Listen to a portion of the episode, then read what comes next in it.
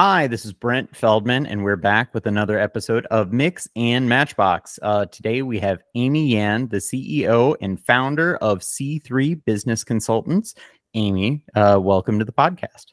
Hi, thank you for having me today. Yeah, definitely. Thank you so much for uh for being here. And uh I know we uh we got a chance to get acquainted and uh and chat really quickly. And uh anyway, and I'm very excited to uh do this podcast. So I'll jump right into the first question. Uh basically, can you provide a little backstory on basically kind of how you got to, you know, kind of your current role and what you're doing? Sure. So I was actually employed at a family owned IT company for 23 years. And I started when I was 17, right out of high school. Um, actually, it was during high school because it was an office co op um, program. And then when I graduated high school, it was more so, hey, do you want to be hired on full time? And I decided to take it um, because I just didn't know what I wanted to do. And then 23 years later, I was just like, okay, I basically worked my way up to be under the president and vice president of the company. Where else am I going to go? Um, so during the pandemic is when I realized, you know, what am I really doing, um, especially for myself and for my kids? There's no generational wealth here. Um, and so I decided to start my own IT company, but also correlate it with business aspects as well. So it's not just IT, it's also business. Cool. Um, what would you say are some of the hurdles that you encountered or um, and either ones you anticipated or didn't didn't anticipate as you were kind of like starting your your business well, I will tell you this. Um, as you start your own business, I would advise everybody to get an advisory board, and that advisory board should be of um, other business owners who have been legitimate and been out there for a duration of time and utilize them as your advisors and your mentors um, so that when you start the process, you can lean on them for any resources or answers as you go through whatever hurdles you're trying to go through.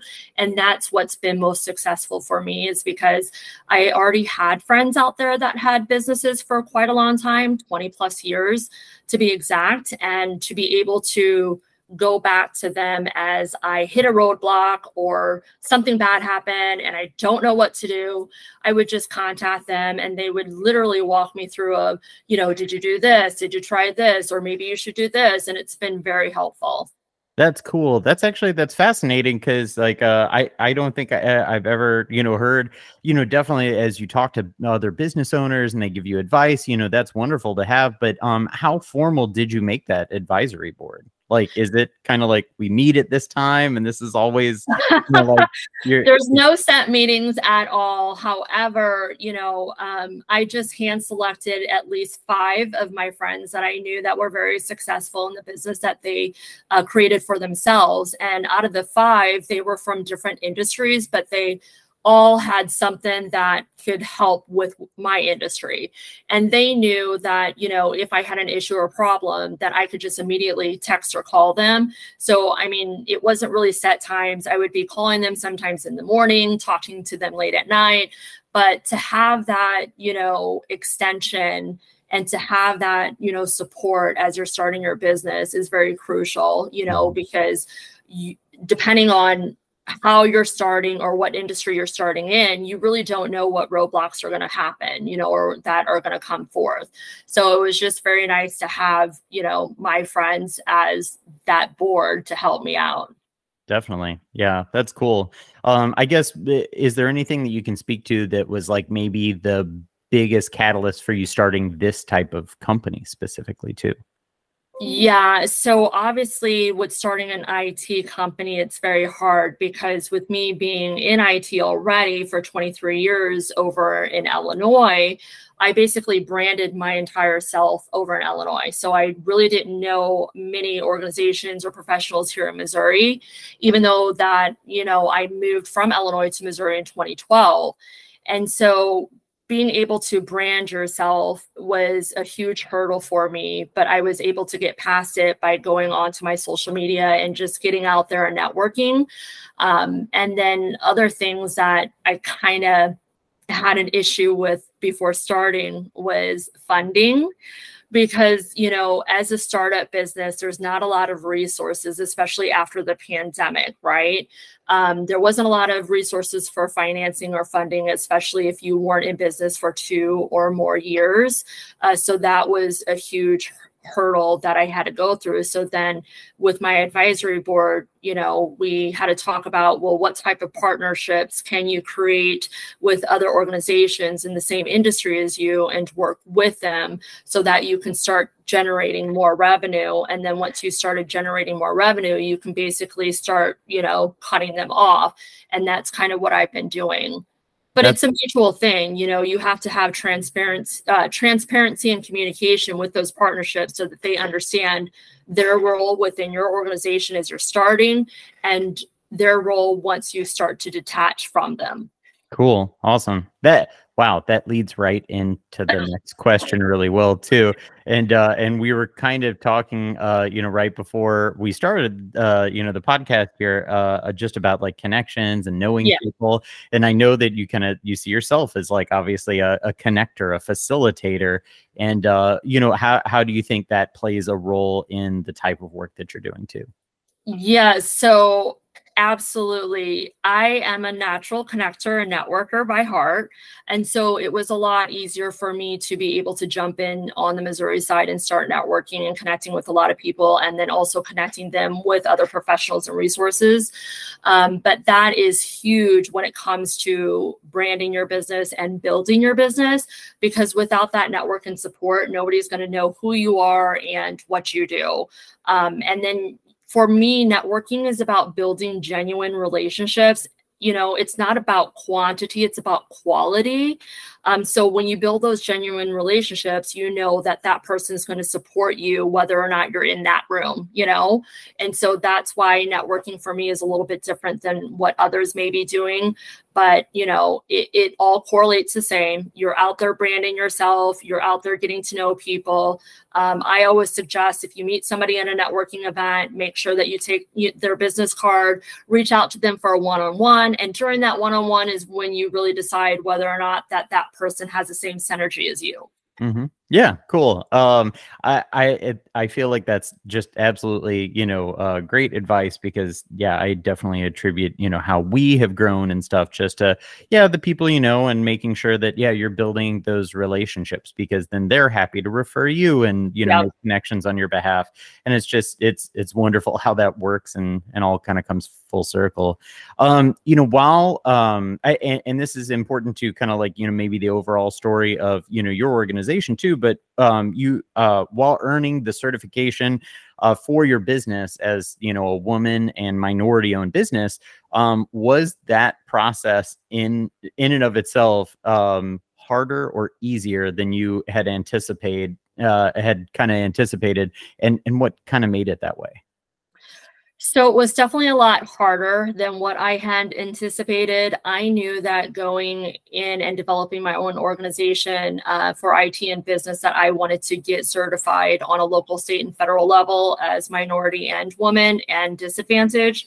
I just didn't know how to get there because the problem is is that there are so many resources out there um, when you Google certification because there's so many different um, certifying agencies that the government has appointed. You know on the local side there's your city but there's also you know um, there's different areas of where you can get certified. And then on the state side there's two different portals that you need to go on. And then on the federal side it's like a three part process.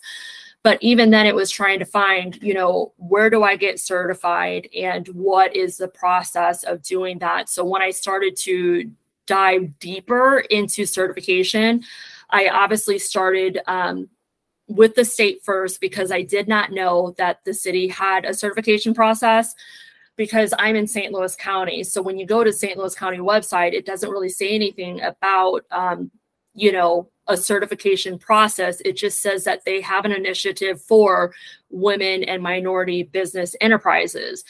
And it doesn't really say you know hey this is where you need to go to get certified. So again it's the lack of resources that are out there. So for me it was trying to find where do i need to get certified? How do i do it?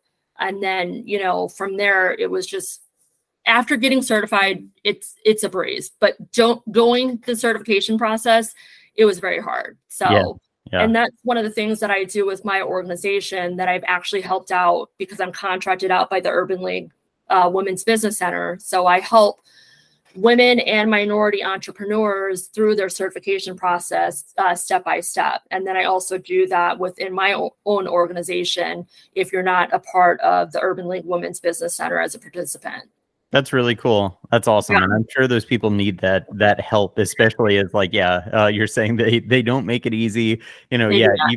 Even and even if the process was clear even trying to find your way into it could be hard so yeah yeah because after getting certified there are so many things that you need to do to leverage your certification that people do not understand as well because once you're certified you can't just keep that certification and say okay i'm where's the you know where's the jobs? Where's the opportunities? You actually have to go and find those opportunities in other portals that they provided as resources or you have to reach out to uh, certifying agencies or purchasing agencies and network with them and that goes back to networking right? And to develop your uh, strong network.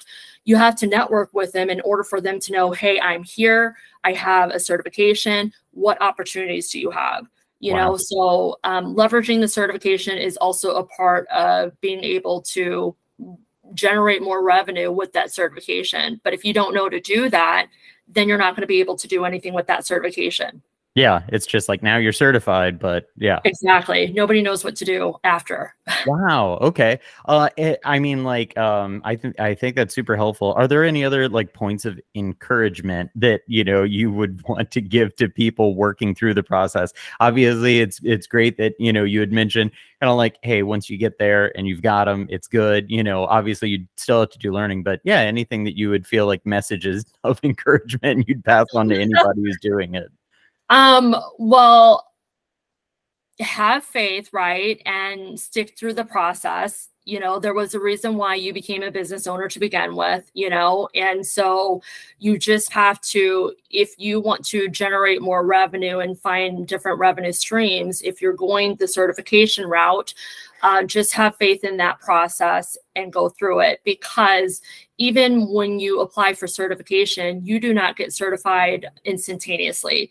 It is a process. And, you know, it once you go through that process of putting in that application, it could take anywhere between six months to 12 months before they even certify you.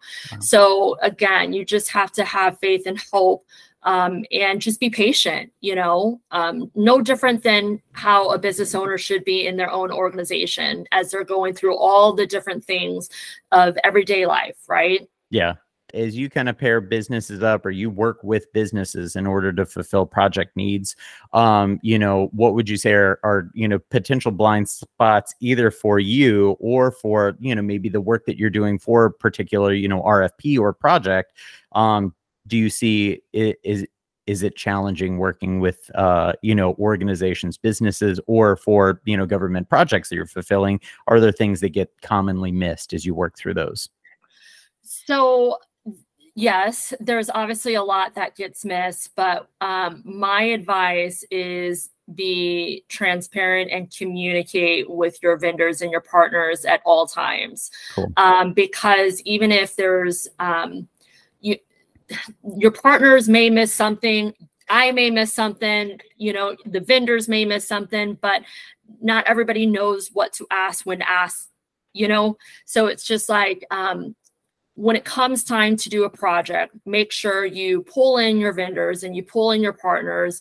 You have that meeting to look at whatever project that is um, or look at the RFP in its entirety together mm-hmm. instead of you know sending them the information and just hope and pray that they should know what they need to respond with and then you know bring your vendors and your partners um, in on the conversation to the the client right so that they understand who your team is um, but communication is key um, because the lack of communication is another hurdle that you know I was trying to surpass only because if if you're not communicating properly then you won't be able to communicate to your clients properly. And then there's that disconnect. Mm-hmm. and you never want your client to feel that there's any disconnect because they trusted you with this project or they're trusting you with whatever is happening with that transaction.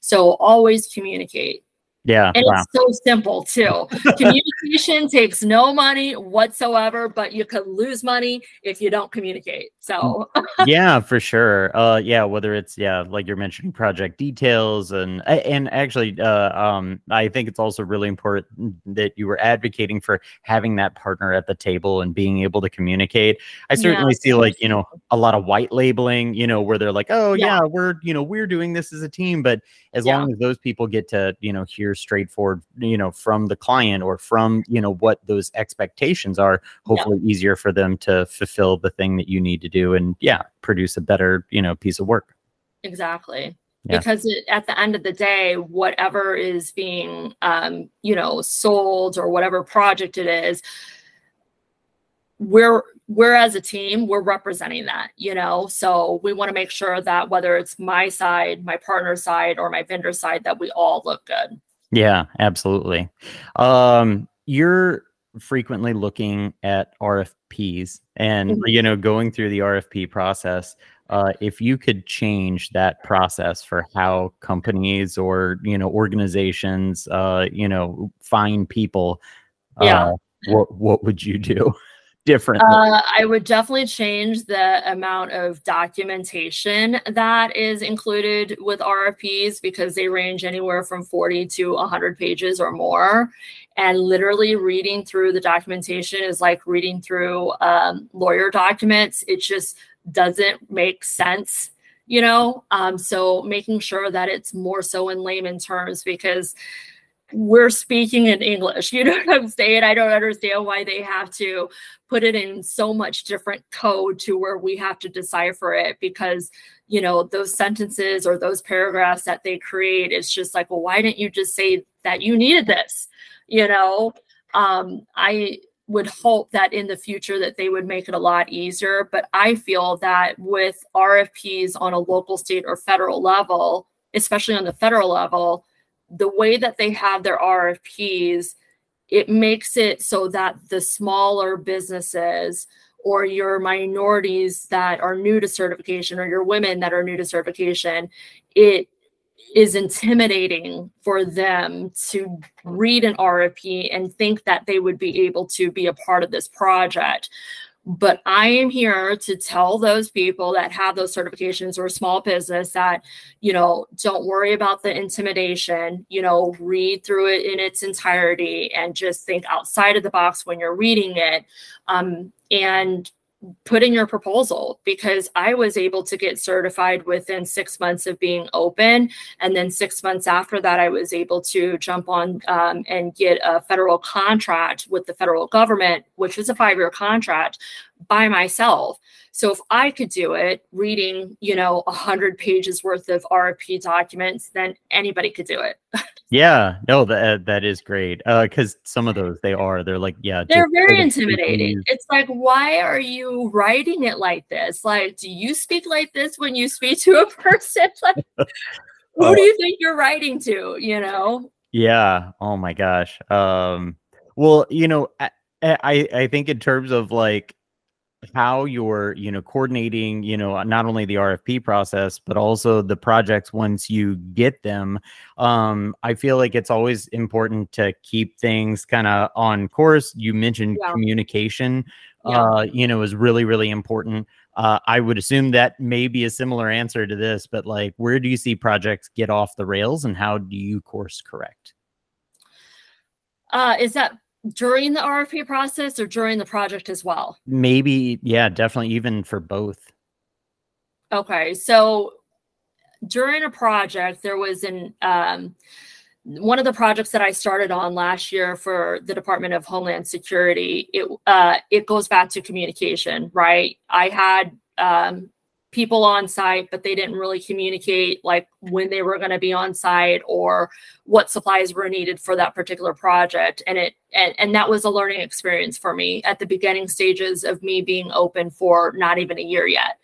Um, and that's why I really stress out communication is because we cannot assume what somebody else is thinking, and nor do we want to assume, you know, because it's if it's wrong then we're just going to make an ass out of ourselves hmm. especially in front of the client so it was very important for me that um, during my first go around with that particular project that i knew exactly what i need to do for my second project uh, with the second year coming around was, you know, let's sit and talk about how we're going to run through this. What equipment do we need on site? What supplies do we need? Who's going to be on site? What are the times that they're going to be there? But it, it goes back to communication, right? Because if you don't communicate, how are you supposed to know who's going to do what or what's needed? Yeah, definitely true. I I could certainly I could certainly see that.